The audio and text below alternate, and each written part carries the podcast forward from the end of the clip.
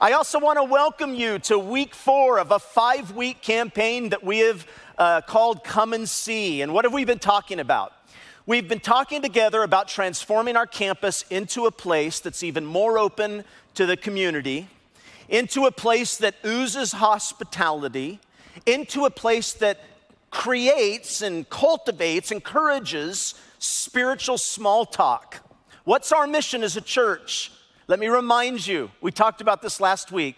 Our mission is to create a positive faith environment where non churchgoers are encouraged to become fully developing followers of Jesus. In other words, we want people to be able to come and see the difference that Jesus Christ can make in their life. How many of you want that? If you remember week one, we looked at what a come and see environment looks like. We said, what are we aiming for? And I began to describe the come and see environment. It means that this is a place that you can come and think, it's a place that you can come and process with friends, it's a place that you can come and experience. Second week, we talked about what gives birth to a vision. And what did we say ultimately? We said ultimately, need should give birth to a vision, and everybody needs the gospel. Is that right? Everybody needs the gospel. Then, week three, last week, we talked about what a positive faith environment looks like and how a positive faith environment is very tied to who we are as a church and who Jesus says we are to be. If you remember, we talked about the Sinai assembly and how Peter picks up on that motif and he says that's what the church is to be. And if you remember, we said our job is a lot like a farmer. You're all farmers. Turn to somebody and say, That's right, you're a farmer. Ready, set, go. You're a farmer. Yeehaw. Tell you what, our job is to cultivate an environment so that when God's word, his seed is planted, there's optimal opportunity for growth. Now, who causes the growth? God causes the growth. Let me just tell you something. I don't make anybody come to know Jesus. I don't have that power. All I speak are words and I communicate God's words, but He's the one that gives those words power. I've got no power. But He does something in the heart of a person as the seed of His word is planted, and it causes a person to become born again. But you got to understand, I don't convict anybody of sin. That's not my job. My job is to sow the seed of the Word of God. It's God's job to convict people of who they are and how they need Him. And it's God's job to cause the growth. Sound good? But in that sense, you guys got to understand, I've got to understand, we are in a commission with God. He favors you enough to include you in the process. Somebody say amen. amen. Now, today I want to talk to you about being a channel of His power because that's really what this passage is all about. There's a little boy who is chosen to be God's channel, who is chosen to channel God's power in a miraculous way. Now, we know this little boy is poor because the scripture says he has barley loaves. Barley was the bread of the poor. In fact, it had been that way for centuries, all the way into the Renaissance. Barley is the bread of the who? Poor. So who's this little kid? He's just a little kid from a poor family, and from a human perspective, he's not very significant. In fact, this little boy is what maybe many of you feel you are today. You're not sure you're very significant. You're not sure that your life is going to make a difference. But what are we going to learn from the story here on this Commitment Sunday that we've been leading toward? What we're going to learn from the story is that in the hands of Jesus Christ, the insignificant becomes significant. In the hands of Jesus Christ, the insufficient becomes sufficient. In the hands of Jesus Christ, loaves become a feast. Come on. Are you with me? And an entire city gets fed. It reminds me of what we really are trying to do in this campaign. And we've asked you today to bring loaves and fishes and just what God's given you. It could maybe it's a couple sardines like in this story and maybe it's just a little biscuit like in this story, but that's okay because we're giving it to a God who can do all things. Today, I want to talk to you about two things really. We're going to talk about the sufficiency of his power to do it and how we can be channels of that power. Now, this is an amazing thing because there's another place in the scripture that was just read to you where Jesus puts it this way He says, Truly I tell you, if you have faith as small as a what? Mustard seed. It doesn't even have to be that big. He says, But if you have faith as small as a mustard seed, you can say to this mountain, Move from here to there, and it will move. Nothing will be impossible for you. Now, here's the question How can Jesus talk like that? What makes him say such bold things? It's almost as though Jesus is saying that you and I can do more possibly through him than we could ever conceive. That he will enable you to be able to deal with obstacles that are far beyond your ability. You remember Philip, by the way? Philip, he's the one that came and told Nathanael in the first week. He's the one that said, Nathanael, come and see. Come and see this Jesus. And now Philip's in this story now because Jesus is coming to him and saying, How are we going to feed all these people? And guys, I just got to say to you, Jesus is the master teacher. How many know that's true? Because here's what he does. Look at verse six. It says, He asked him, What are we going to do? But look, he already had in mind what he was going to do. Now, here's the question Why does Jesus take his disciples through all this? He ends up getting a little boy and he removes lunch from the little boy's mouth. It actually probably felt pretty unfair. What kind of man would take lunch from a kid? And he gets his disciples all nervous and he gets his disciples all upset. They're scrambling around. Jesus said to find food. All the while, it says he knew what he was going to do. So, why does Jesus put people through this process? I mean, if Jesus knew that he could just snap his fingers and there would be food for everybody, why not just snap your fingers? Instead, he stresses everybody out. Everybody's got to go to work. Everybody's got to, you know, look for food and try to contribute here. Listen to me. Jesus is the master teacher. Because I'm going to say this to you. Write this down. God loves me enough and He loves you enough to let you participate in His miracles. Write that down. God loves me enough and He loves you enough to let us participate in His miracles. Now, speaking of miracles, it's worth noting that this miracle is recorded by all four gospel writers. It's in the book of Matthew, it's in the book of Luke, it's in the book of John, you know, it's in the book of Mark. All the Gospels record this one. It's the only miracle. Here's the question why? Why is this miracle recorded in all four Gospels and none other are? Well, let me ask you how many people were in the crowd? You remember? You're saying 5,000. No, there weren't. There were 5,000 men. they only took a census of the men. So you understand, this crowd could have been three times as big. A probable guess would have been this is more like 15,000. So when anybody says the miracle when Jesus fed the 5,000, go, oh no, you got that wrong. Jesus fed the 15,000. Now, here's one of the reasons I think that, that this is included, this miracle, in every gospel. Because this miracle is actually proof of the credibility of the New Testament. It's the credibility of the gospel itself. You say, well, why? How is that? Well, whenever a historian's going to tell you, a scholar's going to tell you, what you have to know is whenever you're studying an ancient historical document, you're looking for something that is called internal evidence and external evidence because the historians are saying, should we take this seriously? What do you think? Is this writing something that we should take seriously? Now, I'm going to tell you this the gospel documents were being circulated 30 years after this event happened.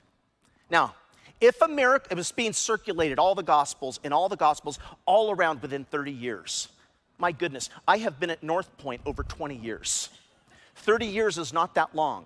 I'm going to tell you this if 30 years later, there was documents being circulated saying this miracle had happened in this small place that affected 15,000 people i'm going to tell you if it didn't happen there's no way those documents ever would have gotten off the ground not with 15,000 people So a historian looks at that and says, that's fascinating.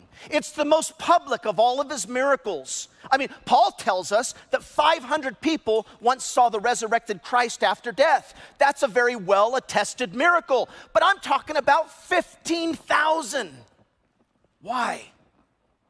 Well, I think because he's saying, dude, it happened. It really happened. That's why nobody's saying it didn't.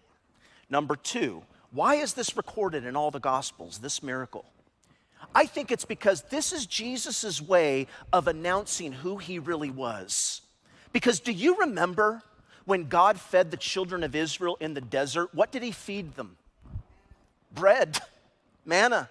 In fact, notice it says here, I will rain down bread from heaven for you in the desert, in the dead place, in the place where nothing will grow. In fact, did you know that the prophets continually said that when the Messiah comes, the Messiah will be the one who, when he comes, he will feed us the bread from heaven like Moses did at Sinai?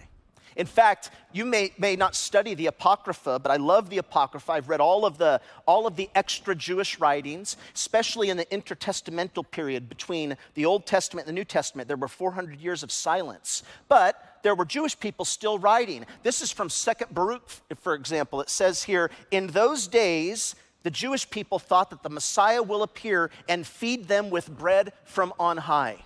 So, this is the Jewish mind. So now you have to understand here comes Jesus Christ. He brings people on purpose into the wilderness and he decides to feed them with bread. Come on, what is he saying? He's serving notice. He's saying, Do you people see who I am? Do you see what I can do? He's saying, I'm the guy who brings life out of nothing. He's the miracle worker. And I think that's one of the reasons it's recorded in all four gospels. But let me tell you a final reason, because we're talking about the sufficiency of his power to do what he wants to do. I think Jesus is saying to you, to me today, as we read the story, that he is always willing to do more than we would expect. I mean, like a river sometimes bursts its banks and sometimes floods everything, Jesus bursts the level of your expectations. Do you remember, for example, let's go back to the Old Testament again. When the people of Israel got what was the word? They got manna, bread. When they got that, remember what God said? He said, if you try to gather any more, any leftovers, it's gonna spoil. You can't have any more. You can only have enough for one day. So you only got just enough. Yet, what you see here is that Jesus goes out of his way to show us that when God does something big now, bread from heaven, it's not just per day, it's superabounding. Everybody gets to stuff themselves. Now, you say, why do you say that? Guys, listen to me. What do you think Christianity really is? You ever think about that? What do people think Christianity is? I'll tell you what a lot of people think. They think, well, I'm not going to get to have much fun. I can't do this, and I can't do that, and I have to stay in line, but that's the price you pay if you want to go to heaven. Now, here's my question Is that really what Christianity is? I don't think so. My Lord, Jesus the Christ, one day he created the best wine that anyone had ever tasted. It was his first miracle. And in this miracle, he's saying, I'm gonna stuff you, and there's gonna be so much left over. What kind of a God is this? That's saying, I'm not just gonna give you what you need, I'm gonna bless you. Let me ask you this. I thought about this this week, how amazing God is. What kind of a God would create over 2,000 species of beetles? Did you know that there's over 2,000 species of beetles? Now I'm gonna ask you, what kind of a God would choose to do that? Who would even think of that? I mean, why not like 200? Why not 100? Only a God who loves life for itself, only a God who's an artist, only a God who revels in vitality and beauty. 2,000 for the fun of it. Oh man. When Paul writes about him, he says his power is incomparable. And it's incomparable great power for us who believe. And as you read, as you see this scripture, I want for you to notice that Paul starts heaping up adjectives. In fact, he says this power is incomparably great. What kind of a God has incomparably great? In, the Greek, these adjectives, it means like super abounding. In fact, you want to know what the words are in the Greek? for incomparably great. We can't even translate it right. Here are the exact words. Go ahead and put them up on the screen. Hyperbolo megathos dunamis. That's what he's saying. He's saying God's power is hyperbolo megathos dunamis. That's in English, incomparable power. No, I'm telling you, it's hyperbolo megathos dunamis. I mean, that is like a manly chunk sized word. Say it with me hyperbolo megathos dunamis. I mean, it sounds like a transformer, doesn't it? And God is saying, God is saying, I have so much power. For you to know my power is to know the hyperballistic megatonic dynamite of God. That's what Paul is saying here. It's an amazing thing. Now, when you think about God, think about the universe for a minute with me. I was meditating on this this week, guys. I couldn't wait to share this with you. I got goosebumps right now. I, am telling you, when you begin to think about God, as an example, did you know that a nuclear warhead is only a thousandth of the power of a hurricane? And yet, my Bible says that God sits enthroned above the hurricane. A hurricane is just a billionth of the power of an eruption on the surface of our sun. Did you know that? A billionth. Which, by the way, is just a little star. The Bible says God scatters stars like sand. Then, of course, our sun, our sun is such a small sun. It's nothing compared to a supernova. In fact, it's a millionth of the power of a supernova. Now, did you know a supernova is just one of infinite number of points of power in the universe? Guys, what is the power of God, really? Is it a million universes? No. In fact, as I try and describe it to you, I'm just saying to you, we haven't even begun to scratch the surface. But Paul comes and he says his incomparably great power is for who? For us who believe. Why do you think we want to get non believers on this campus? Why do you think we want people to come into a community? Because he's saying, look, God is beyond beyond. He is greater than great. That is the sufficiency of his power. Jesus says, listen to me. It doesn't matter how insignificant you think you are. He'll take your barley loaves and he'll do something unbelievable. God says, You put whatever you have into my hands, and my power is going to come through you like a freight train. That's what God says. Now, by the way, that's what we've been leading to in this series when we've been talking about these commitment cards. That's why I'm saying it doesn't even matter the amount that you give, because I'm just believing that without debt, our church is just going to raise the money and we're just going to continue to do what we do in spreading the gospel. But we're just offering, you understand, barley loaves and fish, and that's good. And then we're going to watch God do his thing super abundantly. Guys, think about Jesus. My goodness, the people hanging out with Jesus, they said things like, who, who is this guy that even the waves and the wind obey him? I mean, that is the sufficiency of his power. So, how can you and I be channels of that power like this little boy? You ready? Everybody ready? Man, I'm preaching better than you're giving me right now. All right, good. Just like this little boy. Here we go. Because his incomparable great power is for us who believe, he says. Because I'm just going to tell you, some of you, you've come in here today and your ambition is way too small. I'm just saying it. Some of you have come in here today and your ambition is too small. What do you do? You come to church you want a little inspiration, you want to get a little extra boost for the week. And I'm saying, oh, my friends, God wants so much more for you than that. Jesus wants to give you so much more than that. And I think about what we're trying to do as a church to change our community and what God could do if we all offer like the boy. I mean, Jesus, look, God looks, he says, Jesus says, hey guys, what are you gonna do? Where shall we buy bread for these people to eat? Now remember, Jesus already knew what he's gonna do. So Philip is looking around. Remember Philip again? Come and see, come and see. Philip's looking around and he goes, Man, eight months' wages wouldn't buy enough food for each person to even have a bite. I don't know what we're gonna do. And then somebody speaks up, Andrew, and he says, Well, here's a boy with five small barley loaves and two small fish, five biscuits and two sardines, is what he's got.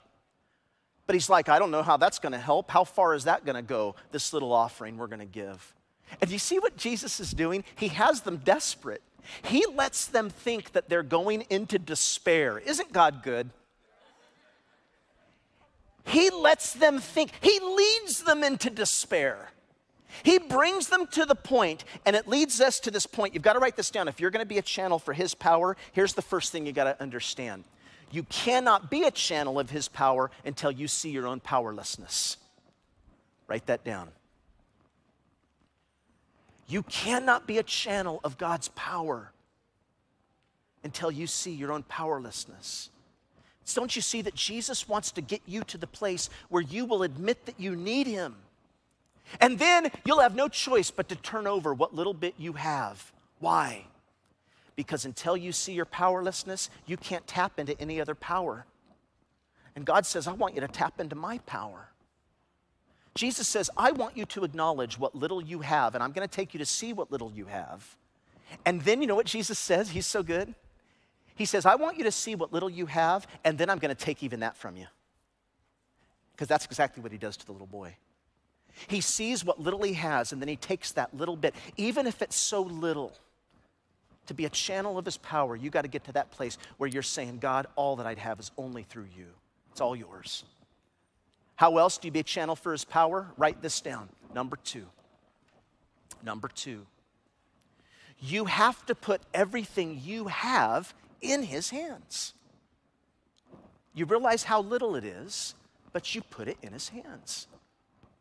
Now, guys, verse 11 is the scariest part of this whole passage. You know why?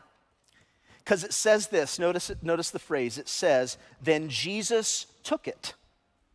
He took the loaves. Again, here's this little kid out in the middle of the desert. 15,000 people are famished. At least this little kid had lunch. Jesus took it. He took his lunch. In other words, he had to lose control over that little bit, and so do I, and so do you. My question is are you willing to do that? Am I willing to do that? Because you've got to see that it's only because he gave it up that he ended up eating far more than he ever could have imagined. Because he puts them into Jesus' hands because he said they're gone. Now he had an incredible feast, and he ate much more food than actually existed.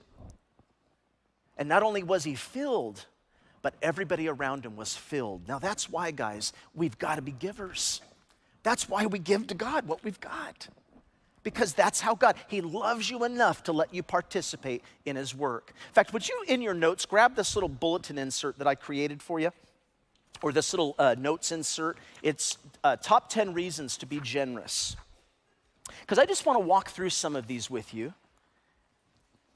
When we're like this little kid with our little lunch, what does God say?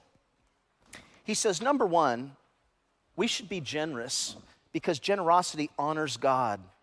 He says, Others are going to praise God for the obedience that accompanies your confession of the gospel of Christ. I want you to notice something. There is an obedience that is supposed to accompany a confession of the gospel of Jesus Christ. And it honors God. For your generosity is sharing with them and with everyone else. Number two, generosity will actually draw me closer to God. Proverbs 14 23 says, The purpose of tithing is to teach you to always put God second. Oh, wait, is that what that says? Oh, no, we're supposed to put God what? First. There we go. Hmm. Something else, you know, he says generosity will make you closer to God. Matthew 6 21, he says, you know, wherever your treasure is, that's where your heart is going to be. God says, you want to know, you want me to know why I want you to give your treasure? Because I want your heart. And until you start giving me your money, you're not going to give me your heart. You say, you, you want to know what moves you? You want to know what has your heart? Look at your checkbook. Look at your bank statement. Nobody uses checks anymore, but look at your, look at you, you know, look at your debit card. Two things. Look at your debit card statement and look at your calendar, and then you'll see what God you serve.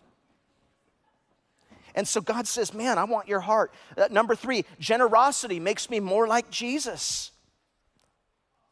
Uh, number four, generosity is a cure for materialism. Number five, generosity demonstrates my faith. Number six, generosity reveals my character. Number seven, generosity brings God's blessing. Number eight, generosity increases my happiness. You get the idea. It brings God's protection. It's going to be rewarded in heaven. God says, Boy, there are so many good reasons to be generous. So, guys, don't you see? What does it really mean to put what I have in Jesus' hands? Truly, concretely. Three things. Ready? Three things. Write this one down. You've got to be obedient with the knowledge of His power. You've got to be obedient with the knowledge of His power. Remember, we first got, had to talk about the sufficiency of His power. You know the place where God came to Abraham and said, Abraham, actually, it was Abram and Sarai. He said, Abram, Sarai, I want you to plan to have a child. Now, Abraham was over 100 years old and Sarah was 90 years old. God comes and says, I want you to have kids. How many of you would go for that plan? So God comes to a 100 year old and a 90 year old and says, You know, you're going to have a child. I want you to plan your life around that. Look what the Bible says. It says that Abraham was fully persuaded. Let's go to that scripture for everybody. He was, let's read it together. He was fully persuaded that God had the power to do what he promised. Are you fully persuaded that God has the power to accomplish what he says he wants to accomplish. Abraham looked at God and he said, "A 100? I'm a 100 years old. My wife's 90 years old. But he looked at God and he said, You know, this is the God who scatters stars. And so he was obedient and he did what God said. And I'm telling you, unless you obey God on the basis of who you know him to be, unless you put yourself in his hands, oh man, you'll never be an instrument of his power. Now, here's the second thing write this down. You've got to realize that God's power is for you. It's for you. Paul says, if God is for us, who could be against us? Do you remember when, when you remember the story when Jesus, oh, I love it that you guys are planning on going to Israel uh, with us this year, and, and I hope you get signed up and registered because I went to this place where Jesus stood before Pilate and stood before the high priest Caiaphas. And it was so some everybody's about to pounce on him. And Jesus stood before them courageously. But where did he get such courage? You know why? He looked at Pilate and what did he say? Look at this scripture. It's a powerful thing. Take a look at it. It's so fascinating. Could, could, there you go. He says this he says, you, he says to Pilate, You would have no power over me unless it were given to you from above. How could Jesus be so courageous facing his death? Because he says, Pilate, any power you have is just coming from my Father anyway. So it's not your hands that I'm in, it's his hands that I'm in. And what you have to realize is that that power of God he says that incomparable power, it's for you. But some of you, you're not going to experience it until you trust Him. So I'm asking you, I'm asking you today to give Him your loaves. And let's see that God brings back a feast. Let's do that together. Does that sound good? Let's pray. Father, I pray with every person, no matter where they are, uh, watching online, um, here in this room, in other places. And I ask in Jesus' name you'd meet them where they are and that you would bless them and that you would fill them with your encouragement, your strength. Lord, we together as a church, we've talked about what we want to do and the vision. We just want to reach more and more people and be an environment where, a positive environment where people can grow as you build something within them. Lord, as we make commitments today, would you take those commitments and just expand them super abundantly? We pray that it would be supernatural. We pray there'd be leftovers, Lord. We're not asking for one day's manna, we're asking for baskets left over. You're a God that doesn't just feed us for one day anymore, but you give us super abundantly. And so we just ask you, would you, would you work in our hearts and in our lives as we commit to you in faith and we trust you and we give you the praise in Jesus' name? Everyone said,